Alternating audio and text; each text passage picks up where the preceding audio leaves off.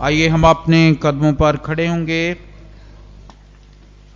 और जबूर की किताब में से जबूर नंबर इक्यानवे की तलावत अपनी अपनी बारी पर कहेंगे, जबूर की किताब और जबूर नंबर इक्यानवे।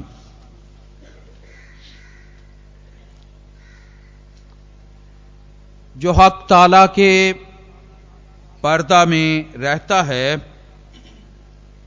वो कादर मुतलक के साया में सुकूनत करेगा। मैं खुदावंद के बारे में कहूँगा वही मेरी पनाह और मेरा गढ़ है।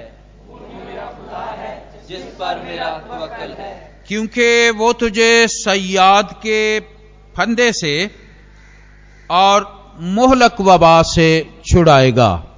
वो तुझे अपने परों से छुपा लेगा। और तुझे उसके बाजुओं के नीचे पनाह मिलेगी। उसकी सच्चाई लाल और सिफर है। तू ना रात की हैबत से डरेगा ना दिन कोड़ने वाले तीर से। न उस वबा से जो अंधेरे में चलती है न उस हलाकत से जो दोपहर को हैरान करती है। तेरे आस पास एक हज़ार गिर जाएँगे और तेरे दाहिने हाथ की तरफ़ दस हज़ार। लेकिन वो तेरे नज़दीक ना आएगी। लेकिन तू अपनी आँखों से निगाह करेगा और शरीरों के अंजाम को देखेगा। पर तू आए खुदावंद मेरी पनाह है। तूने हक ताला को अपना मस्कन बना लिया है।